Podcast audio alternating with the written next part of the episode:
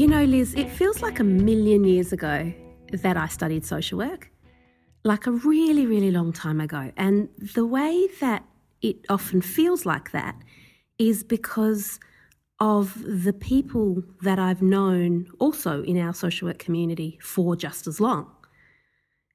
Does it feel like it was yesterday for you or a long time? Like it does feel like yesterday. But when I think about that it's the early 80s, that is forever ago. It's a long time, yeah, right? Like yeah. we've been doing this for a really long time. And um, oh, everyone, hello. We're on Social Work Stories podcast, by the way, but we've just gone straight into a conversation. Um, I'm here with my beautiful friend Lis Murphy. I'm Mim Fox, and we're talking about how long we've known our fellow social workers for. And the reason we're talking about this is because the episode we have for you today is uh, a recording that was done with in conversation with a friend of mine who I studied social work with a million years ago. She's um, her name's Sarah Wayland, and for those of you who, who are up to date with the uh, research and literature in the area of missing persons and complicated grief, Sarah is someone whose name you'll recognise what's Sarah and I knew each other because we did our undergraduate degrees together, and suffice to say, we were not our most professional selves through that degree. You see, if we weren't the professionals that we are, I'd be going, let's go down that path. I, am like, I want to know more about that, but we're not. We're going to get back to complicated. There are so so many stories, so many stories to share down that path. But we're not going to do that. We're going to talk more about the fact that Sarah and I have met each other at many different points on our in our careers and we both started off in practice and then moved at some point over to academia.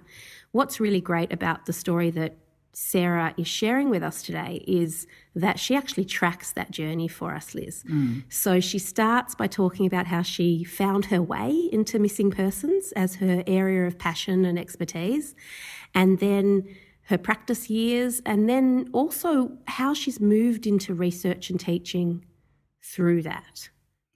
And the other thing she does, Mim, is she tells a beautiful practice story about some women that she worked with and I like that stuff for me was just beautiful. I think we've got a master storyteller on our hands as well. So um, maybe what we do is we just listen to it right now. I'm sure everyone's going to really enjoy this. And then we'll come back and we'll go down the various paths that Sarah takes us on. Sounds good. See you in a minute.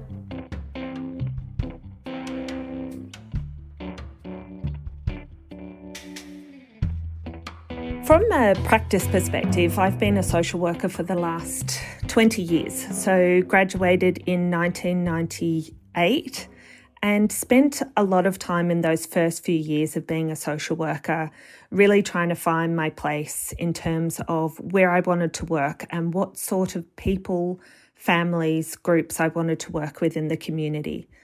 I spent some time moving between disability services, child protection services here in Australia, in the UK, and New Zealand. And I think I finally started to found, find my feet as a social worker five or six years after I graduated. I decided to take a job with New South Wales Attorney General's Department, working in a new counselling service that had just received funding for three months' worth of um, to be able to employ someone for three months working with families of missing people. And what I noticed from the description in terms of the sorts of workers that they were looking for was that they just really wanted somebody to provide counselling interventions. There was no descriptions in terms of, you know, what theoretical framework you should come from, in terms of how you deliver services, what modalities you might use but really about supportive interventions of people experiencing trauma and loss. So I applied for the job and was successful and started working back in 2004 with families and friends of missing people. Now, like all social workers, those first few days was really trying to get my head around what it was like to work in a space that I'd never worked in before. I didn't have any colleagues And when I started in the job, the manager I had at the time was actually on leave. So I was left with a book that was written by a social scientist uh, in the US called Professor Pauline Boss. And she explored what it was like to provide assistance to families of missing people in terms of acknowledging their unresolved loss. Now, most of us in the social work jobs that we have will remember those first times that we met with a certain client or the way in which we tried to develop our skills. And I feel like those first few counselling sessions that I had with families really started to set me on that path of understanding how my practice really was to meet people where they were at, to focus on holding space for them to understand the grief and loss interventions that we might use with families, but to be really open to allowing families to guide me in terms of what it was they wanted, in terms of coming and connecting with me, and providing a safe space for them to talk about a type of loss that wasn't really understood by the rest of the community. So, some of the examples that I'm going to provide today are about the families that I worked with they've given permission for some parts of their stories to be shared. But it really was about two concepts kind of side by side. As a new ish social worker, you have to really provide space for you to reflect on your own practice, to work out what are the things that kind of rub up, up against you in terms of what you might be uncertain about, about what you feel confident doing, what you don't feel confident doing and how some of your own stories, in terms of where you've come from, what life experience you have, are going to shape the way that you meet families who come to you for assistance. And then from there, it's also about ensuring that the practice in which you want to do with families is informed by evidence, is informed by giving yourself time to research concepts to to role play. I know everyone who's a social worker or a student social worker will roll their eyes at the um, at the suggestion of a role play, but really forcing yourself to be vulnerable and say, "I'm not entirely sure how to do all of this, but I'll really continue to." Understand what it is that's going to be best for families and make sure that it's true to who you are as a social worker as well. So, two women really stand out in terms of those early years of practice um, in delivering services to families and friends of missing people. Two of them happen to be mums, and that doesn't mean that, you know, that there's a grief hierarchy when somebody goes missing, that mums are going to be the most impacted. But for the service that I was running at the time, mums were very much the people that wanted to come forward to talk about the levels of grief and loss they experienced when their adult children were missing. So, back then, so 16 years ago, I think the data that we had at the time was that around, um, I'm just trying to think of the exact number, I think it was about 30,000 people who go missing each year in Australia. And 16 years on from that, that number has reached to almost 40,000 people who go missing each year in Australia. So we're not talking about those one off cases. We're not talking about, you know, what we'd kind of have as podcast topics nowadays or true crime dramas. But the fact that up up um, above, above and beyond about 100 people a day will go missing in Australia. These mums were mums who had long term missing persons cases, so cases where somebody was missing longer than six months. Initially, when I started working with families, I really focused in on the training that I'd done as a social work student and in my early years of social work practice around grief and loss theories. I understood that there was different ways of conceptualizing the loss I understood that loss wasn't necessarily something that had to be endured for a certain amount of time.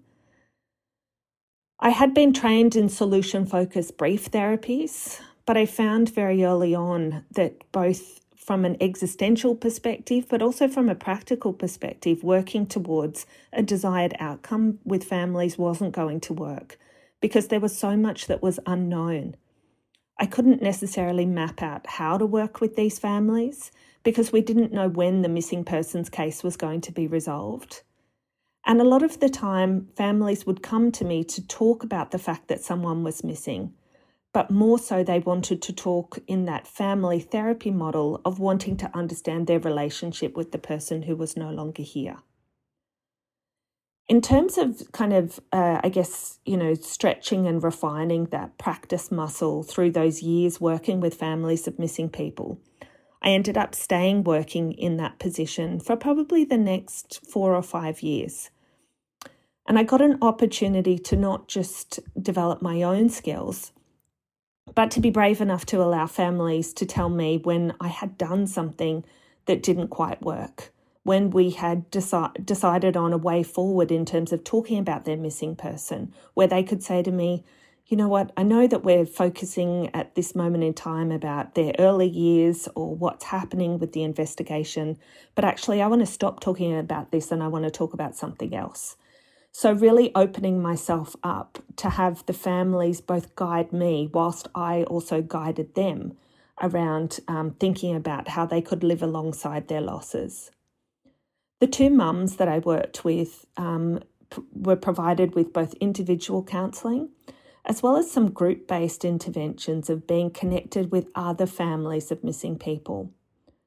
I noticed that in my practice, families wanted to hear what I understood from the literature, what I had learnt from other families who'd come to see me, but also what had worked and not worked for other families.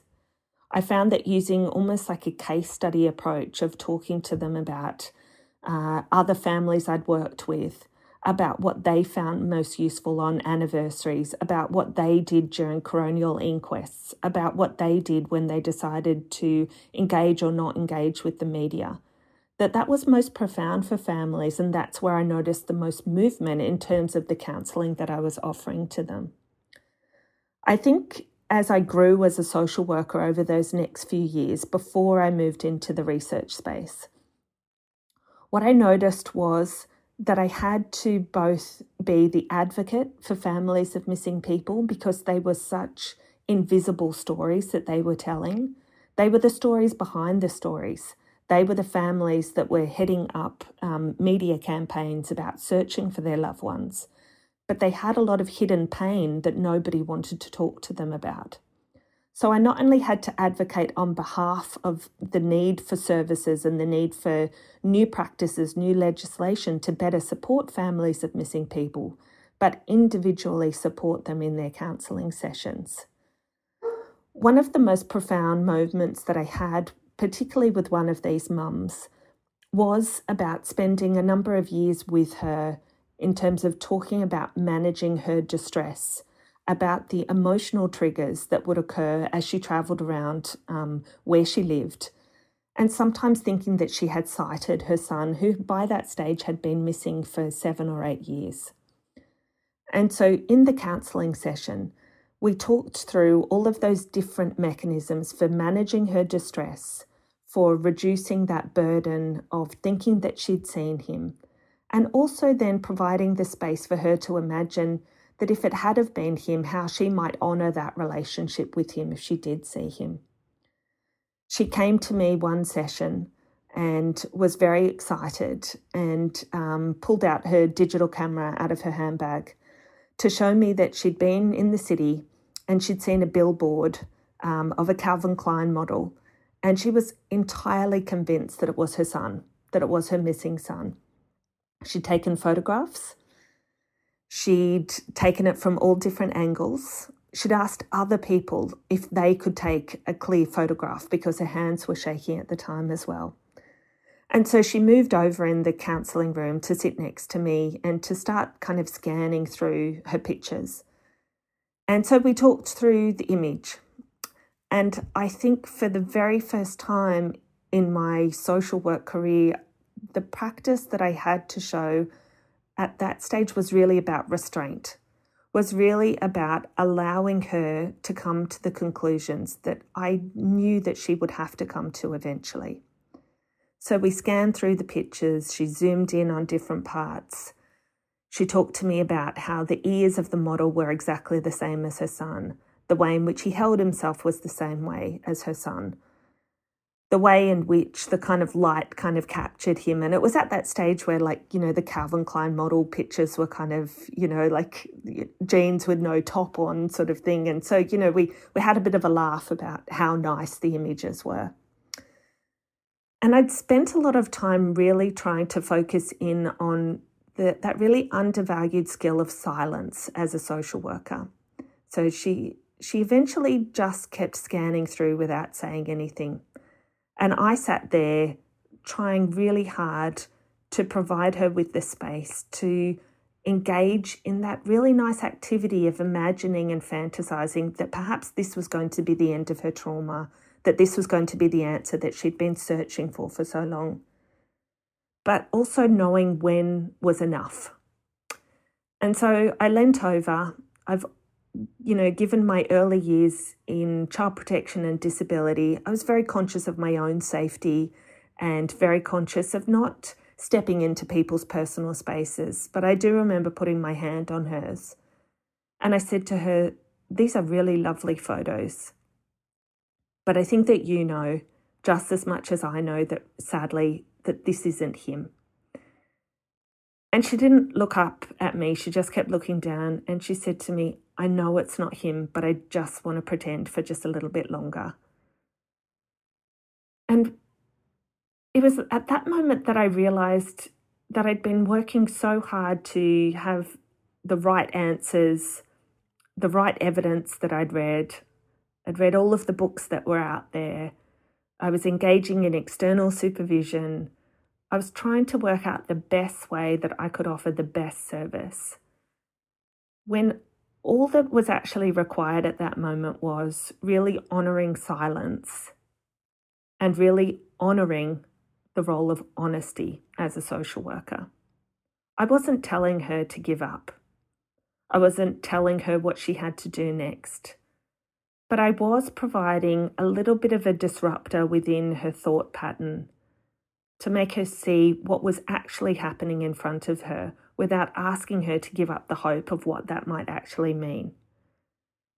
And I think that something profound really happened at that stage. And, you know, even all these years later, I still bump into that mum at missing persons events I still have an opportunity to say hello to her and her husband, who are still searching for their son all these years later. But I also think that sometimes as professionals, not necessarily that we overcomplicate things, but they're in the midst of deciding what sort of social work theories we use, that the human connection and also the potential to be vulnerable with ourselves and with clients makes our practice even more detailed and rich than what we anticipate it can actually mean. And so when I teach social work students or when I teach health sciences students, I spend a lot of time talking about what it means to be a good human being first and what it means to understand what your values are and how they'll shape the type of health professional that you might be because I think working in missing persons, I've realized that, you know, the goal is not to solve the scenario for them. It's to help people to sit and tolerate the unknown just a little bit better. You know, we don't have magical powers as social workers. And that's sometimes a hard feeling to sit with too, that no matter how much we might try or how good our practice is, we can't take away the pain of others. But we can witness it and we can sit alongside them whilst they endure that as well. So, you know, as I as I kept working in that space over the years, and you know, there's probably I don't know, maybe two or three hundred families that I've worked with over the years since then, who all in some ways are grieving the loss of a missing person. Is that once I started to see this repetition of vulnerability and hopefulness and hopelessness in the counselling space, I really wanted to take my social work skills to the next level and really start to think about how can I impact the lives of others through really good health research. And so that's kind of where I started to pull away from that individual social work work and start to think about how can I embrace qualitative research skills and start to think about how that informs how health services better respond to families of missing people, how police better respond to families of missing people. Because it's all of those practical and emotional and sociological aspects that really impact a person's quality of life.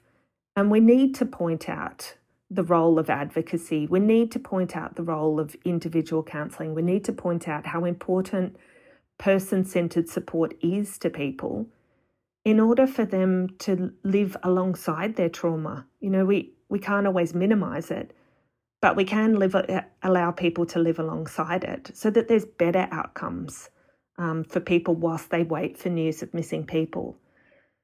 Um, you know, being a social worker has put me in that really unique position to be able to better support families because I'm not so constrained by what my job description has to be.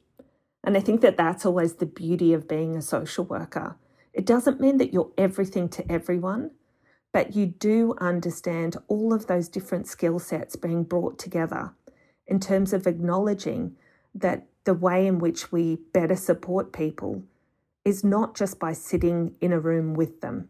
It's about doing research with people. It's about writing policies by ensuring that there's authentic inclusion of their lived experience. It's about thinking how services can have policies and procedures that better reflect the fact that in these types of losses, they're not going to be resolved within eight or 10 sessions. They're going to be lifelong requirements in terms of the support that people need. And I think social workers, more so than any other professionals that I work with in this space, are in a really unique position to see that. So I, I think both the merging together of my interest of wanting to do the very best I could do was married together quite nicely with being a social worker and stepping into this space. And I think that that's what I've been able to kind of be in that thread all the way through my career to ensure that there's really good outcomes for families of missing people.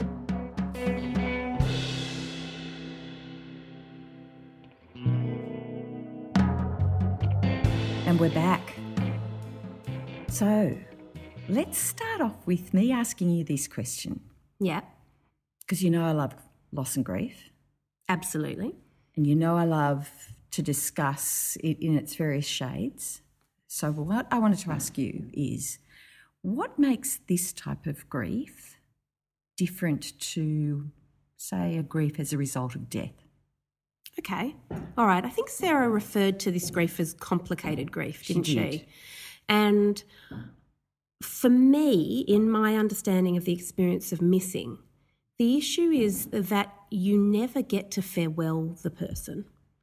And so, forever in the re- for the rest of your life, there is the not knowing whether the person is going to come back, and you're going to have to reopen your life to make room for that person. I think also there's not the societal cushioning that occurs when a death happens, so that you're not enfolded into the. And I hate using the word closure here when it comes to grief, Lis, because you know I don't think closure and grief actually marry together terribly well. Mm. But um, but I, I do think there's not a farewelling that's mm. possible. And uh, like I think, I always think of this as a disenfranchised grief, right? So yeah. I go straight back to Kenneth Doka's work.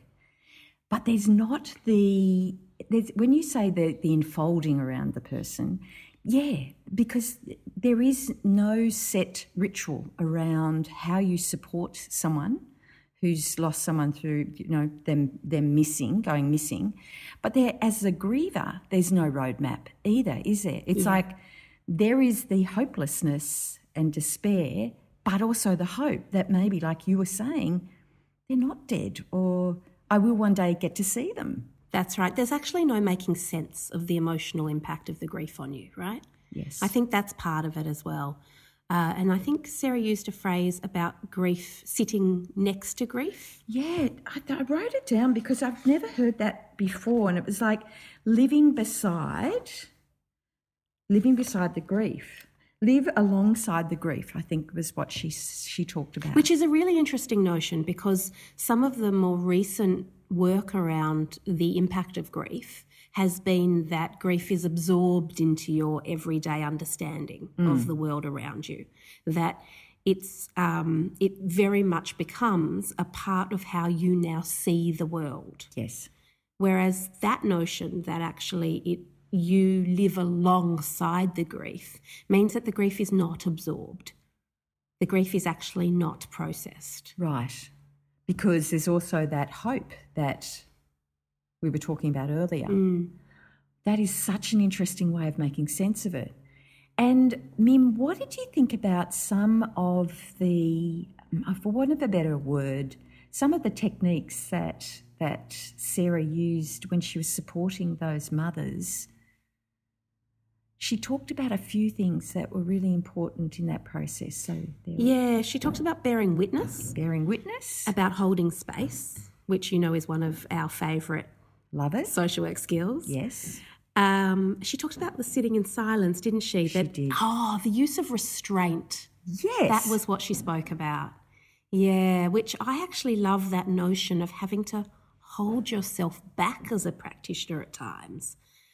And even if that is literally just keeping your mouth shut yes. so that the other person has the safe space to be able to express whatever the emotional content is they need to express, right? It's a it's a gentle approach because every cell and fibre of our being sometimes is I just want to fix this. I want to take this away from you. And to do that, I might just say something that I think might be helpful, but would fall on deaf ears. Yeah. So that restraint, I love that, that holding back and giving that person space, bearing witness, companioning. Yes, the companioning that she was doing. So for those of you who, I think Sarah didn't use that phrase, and that's not a phrase we've used too much on this podcast, but for those of you who haven't heard it before, companioning is that sitting alongside the grieving person and being present for them in their grief process. Yeah. And she did that so beautifully with that woman, like that mm. mother's story. Oh, yes, I know. The Calvin Klein model his ears. I'd take a photo of the ears. It's like, oh, oh. I know. Um, but how beautiful it must have been for that woman to have someone like Sarah sitting with her, not rushing to actually say, that's not him. You know, it's not him. That gentleness that she that she was able to use with her, I think is really instructive for our our social workers who are listening to this. Yeah, I think so too. I think so too. I think really interesting skills that you use that you often use in grief and loss work and bereavement support work, but um, but in this area of missing, it is that much more acute, right? Absolutely. And I liked Mim. She also said that a big part of her role was to link to the person that she was working with other parents' stories or or things. Remember, she was saying a big part of my role was to say, was to respond when when when her clients would say, "What have other parents done in this situation?" Yes, because it's such a it's a disenfranchised grief, and there is no roadmap. You would be very keen to hear how other people have gotten through the most horrible of, of losses. Well, in the one sense, it's normalising. normalising but in the yeah. other sense, it's also actually providing an example of how you in your emotional response or in your future life will be able to respond or adapt right so it's actually road mapping i think is almost a better a better word to describe it than normalizing yes yeah? yeah and and she did make a brief mention about the groups and i think i would have loved to have heard a little bit more because for that very reason to be sharing your story with people who very much understand yeah the complexities that would come with this type of loss, um, I think would be incredibly valuable and, and therapeutic. Yeah, really, really helpful to know that it's not just you out there. And the numbers she talked about were staggering. 40,000 people missing in Australia a year. Did she say 100 a week uh, ago missing? Yes, yes. I just thought, uh, she definitely said 40,000 a year, and I just thought, that's actually astounding. Like, those numbers are much bigger than I think any of us ever actually realise in the yeah, everyday. Uh, yeah, I had no idea either. Yeah. Yeah.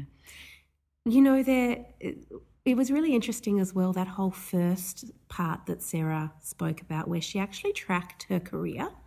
And she was talking about that idea, Lis, that you don't always know straight off when you graduate where your niche will be, where your fit will be, right? Um, and she talked about like trying some different things and then finally getting into a position in the Attorney General's department with missing persons where suddenly it started to pique her interest and make sense in a different way. And you and I were talking before about how we've had some kind of different approaches to how we've come into our areas in our careers, haven't we? Like we're, I mean, we're different people anyway, but our approaches have also been quite different. How would you summarise your way of finding out your fit? Um, in two words, yes, happy accident. I think so. I've bounced around. I've bounced around in positions, and I'm one of those people that makes the, the best of whatever I do. Yeah. So you know, when I'm in rehab social work, I love rehab social work. when I'm in palliative care social work, I love that too. Oncology, education, domestic violence, I love it. But it, it has been a stumbling, organic approach.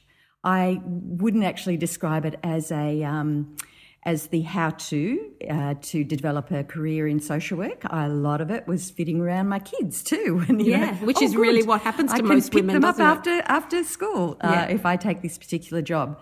Um, yeah, but yours has been quite different, hasn't it? Well, absolutely. My my career was a really targeted approach. I um, I started out of university working in disability, uh, which I never wanted to work in, but that's where I got a job at the time, and enjoyed it. But then had an experience with a friend who lost their mother where I felt that I didn't really know how to respond.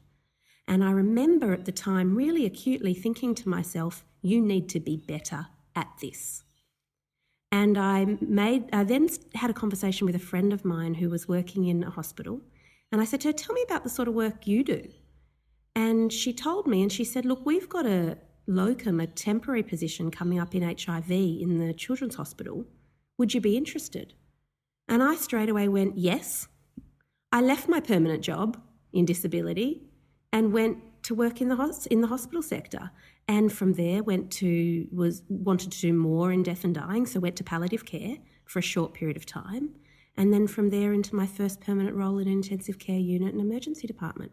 So and that was the beginning of death and dying and bereavement work for me which then covered palliative care in the community as well as the hospital uh, chronic and complex care in hospitals. It became the clinical area that i really focused on.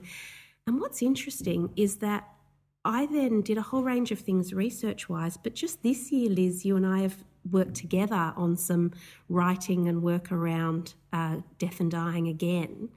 And, um, and I, along with a colleague of ours as well, my interest is peaked again. Mm. And I've realised that this is the clinical area that I've always loved, and that now as a researcher, I want to go back to. It's really interesting. That is interesting. And I mean, it is, you and I both believe it's such a privileged work to be Absolutely. doing. Absolutely. Um, and I think what I what I loved about Sarah's story was you could hear that she believed that too. Yes. Like that it was such privileged work that she was doing.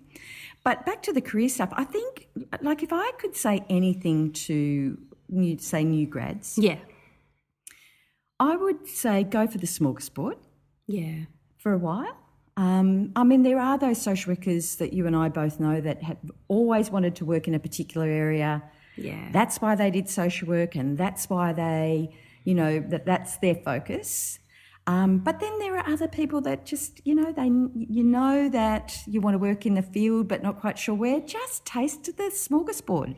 But also for those for those people who know exactly what they want to do, and that's why they came into social work and are sure that's where they're going to get to at the end.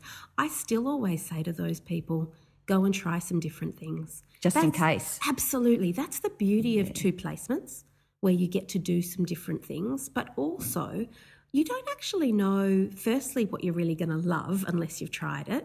Secondly, though, how transferable your skills are. So even though I started in disability and I did a little bit of work in aged care as well, and that was both that was in the community as well as in non-governments, those skills set me up to later work in hospitals and in death and dying. I was honing my skills through those years, even though it wasn't the areas I really desperately wanted to be in. I was honing my skills. So I really always say to students, because of course, it's really hard when students come to you and say, I want this job as my placement. That's always a bit tricky. But um, but I, I, always do say, just try lots of different things. You you have no idea. It's you don't know what you don't know. Isn't that the phrase, Lis? You don't know what you don't know. Yeah. So just try it. Yeah. And don't think it's a new grad thing either. Keep on doing it throughout your career. Take those opportunities, Yeah, and sometimes yeah. we do get a bit stuck. Yes. And then end up getting a bit stale and feeling if we're the suddenly the cynical one in the group and we've seen it and done it before. So sometimes those opportunities come up, whether it's a secondment or another short term position that you can transfer over to. They can just give you so many new skills to then bring back and make your work richer. I agree. And do you know, this is the second episode that we've ended with some career advice for our social workers as well. Well, clearly we have um, a career advice uh, direction or, where, or future career for us. right, the next podcast. That's right. How, how to, well, I can't actually be on that one then, because if it was going to be around how you plan your career, I could not. I could not co-host that with you authentically. I could not. Listeners, just hang out there for the podcast. Um, uh, planning your career, the smorgasbord with Lis Murphy. So I guess we should say farewell to We should. our listeners. We're going to link um, Sarah's publications um, to on our website to this episode so that you can read more about the work that she's done. She's done a lot of media um, coverage as well, so she is the go-to missing persons person. So um, I think that if you're really interested in this area, definitely her work is something that you might want to look up. Uh, and so before we head off, we want to say thank you to our producers, Ben Joseph and Justin Stech, and our journalism intern, Hamish Cole, who has been doing all the fantastic uh, Instagram grabs that uh, you featured quite heavily in Lis, which is awesome, and as well as um, often our social media posts and things like that. And uh, it's been really great to see how many of you have been responding to us on Twitter and Instagram. It's been fantastic. Um, and I just want to say we can thank our producers. Yes, totally agree. But are they under a quilt like you and I are now? No. Are they losing oxygen as we speak? No, no. It is about 40 degrees under this quilt. And it is win- getting into winter, everyone, just so you're aware. So, yeah, I want to thank ourselves for this one. This is like taking it to a you, whole. Lis. Oh, because that's right. We can actually be in presence with each other because they've relaxed some of the COVID laws. So not we're pretty we're very in presence with each other right now under a quilt. Still socially distant, but we are under a quilt recording this. So thank you to you, Lis. Look, my pleasure. And that's how much we love you, listeners. We do. We do. Thank you everyone. Take care of yourselves. See you next time. Bye.